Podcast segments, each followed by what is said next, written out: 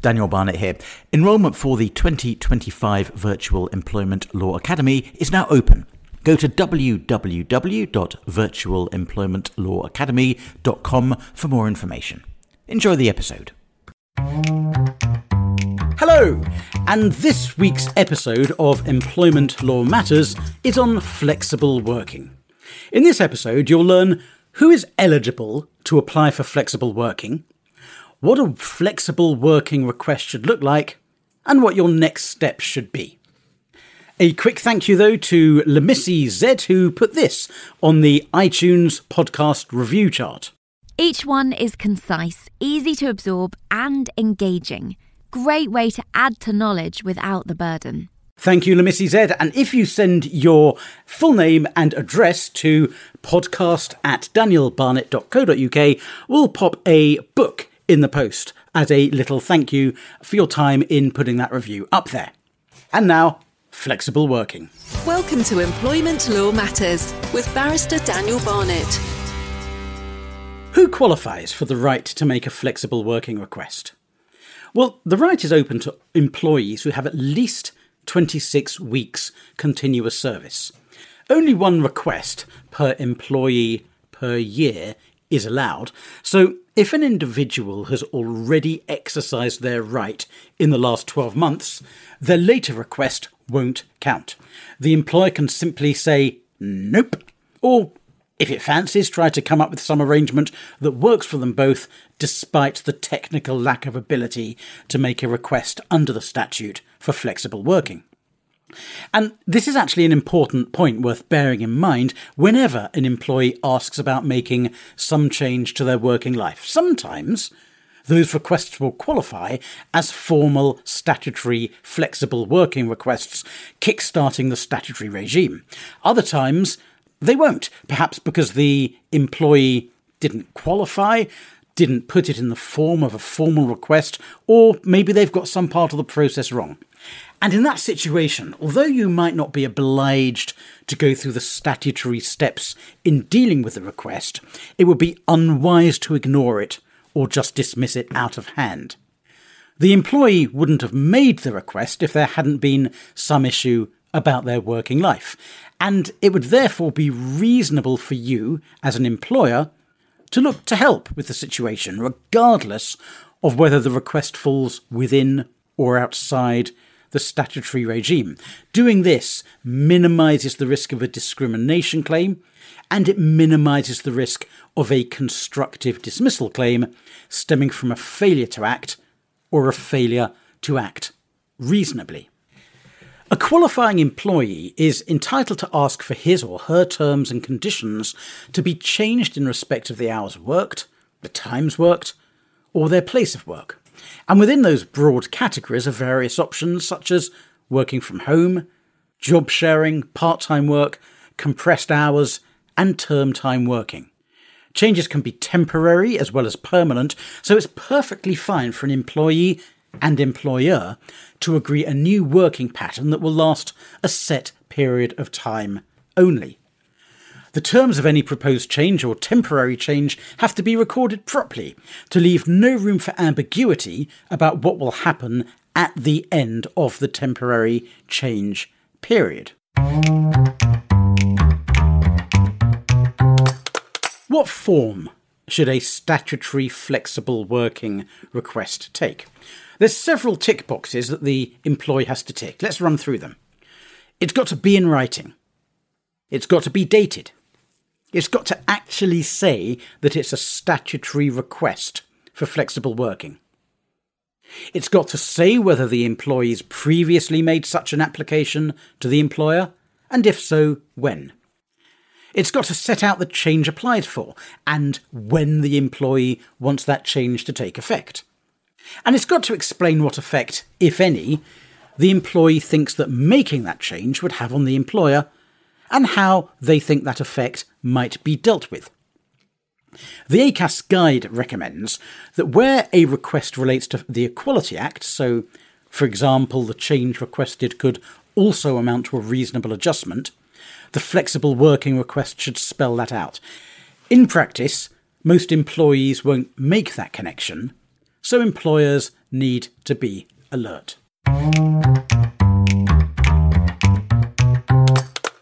As the employer, how do you respond to a request? Well, first of all, be reasonable. This is the overarching requirement. Meet privately with the employee to discuss their request, and you should do that even if you're happy to approve it, because it's important you nail down the agreement on the precise details. So arrange this meeting for as soon as possible after you get the request. Not all employees who make requests have thought through the full ramifications of their proposed new working arrangements. So, for example, if a permanent change is being sought, they might not realise any return to their existing conditions would require another flexible working request, and that wouldn't be possible for at least 12 months. So make sure they understand things like that.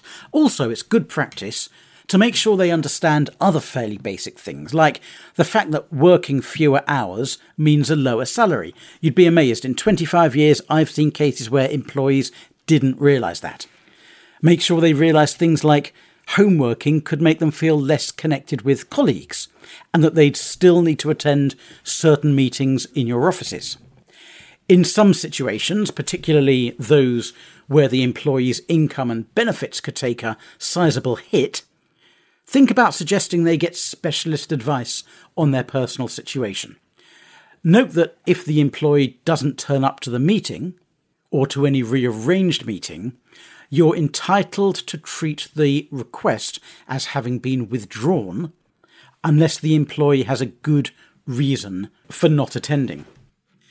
Next, you need to consider the request. This is really a cost benefit analysis that, in practice, revolves around a set of business reasons for which a request may be rejected.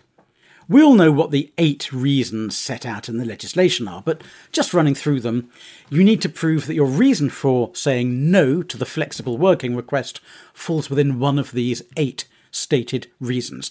They're not difficult to establish, you just need to establish one. So, 1 to 8, what are they? Number 1, the burden of additional cost. Remember, of course, to balance the costs against the savings that could be made because of the flexible working arrangement. Bear in mind also that employers are expected to accept a degree of cost in order to provide flexibility. Number two, a detrimental effect on the ability to meet customer demand. Well, could a trial period help you decide what impact the flexible working would have? Give that some thought. Three, an inability to reorganise work among staff. That's quite common. Four, an inability to recruit more staff. Remember, you only have to prove one of these. So, three and four, inability to reorganise work and inability to recruit more staff, are alternatives, but really two sides of the same coin. Five, a detrimental impact on quality. In other words, there aren't other employees who can step up and learn new skills. Six, a detrimental impact on the performance of the employee or their team or the business as a whole. If you can show there'll be a detrimental impact on the business as a whole or on the team, you've made out one of the statutory reasons for saying no to the request. Seven, there'd be insufficient work during the times the employee proposes to work. Obvious example uh, a shop open 9 till 5 on the high street. The employee says, I'd like a flexible working request uh, to work during night hours. Well, there's going to be no work for them to do during the night because the shop's not open. And number eight, planned structural changes. Would the flexible working arrangement conflict with a planned reorganisation or business change? You can also refuse a request on the basis that the employee has done something technically wrong in their application, not ticked one of the boxes, like saying this is a statutory right to request flexible working request. Now, while rejection based on a technicality might be perfectly lawful under the statutory regime, it does carry a little bit of risk because such a simplistic and unaccommodating approach to an employer's request could lead to a constructive dismissal claim. It'll certainly lead to a lot of bad feeling. The far better approach in that type of situation is rather than taking advantage of the employee's mistake, get them to resubmit the request with the correct information and then give the request some proper attention. The reasonableness of a decision to refuse a request on one of the eight business grounds doesn't usually come under a great deal of scrutiny. If an employer says, for example, that the performance of the employee's team would suffer if she were to move from a five day week to a three day week, then unless that decision is based on incorrect facts, it cannot be challenged under the flexible working legislation. I'll say that again. Unless the employer's decision is based on incorrect facts, it can't be challenged under the statutory flexible working rules. A tribunal will not look behind a business's decision, nor will it substitute its own view on what should have happened.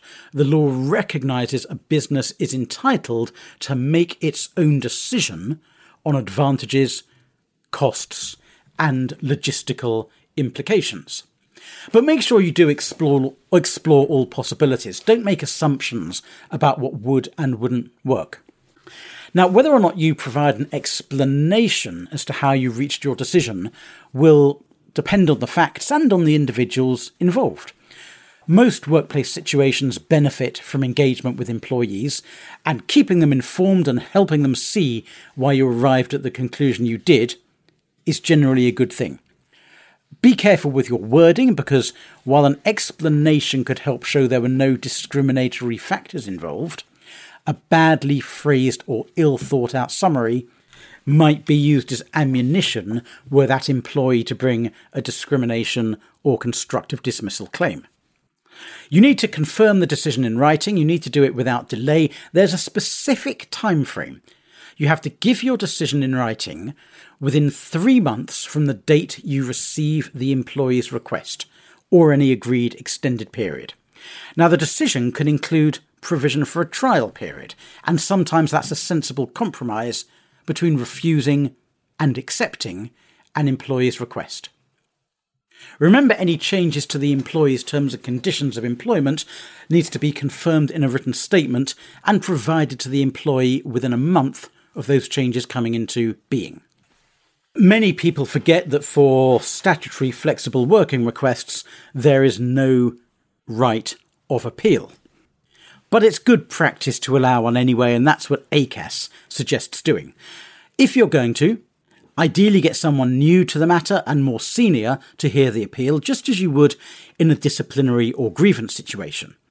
If the initial rejection of the flexible working request has left you open to an allegation of discrimination, an appeal gives you the chance to reconsider things and put it right. And if there's one piece of advice to take away, it's this don't let your approach to a flexible working request be dominated by looking for a way to get out of it. Flip it around. Ask yourself is there a way we could get this to work? And that's it. Thank you for listening. I've actually just this week recorded with Andrew Burns QC, a Silk from Devereux Chambers, a audio seminar on shared parental leave, which touches on issues to do with flexible working.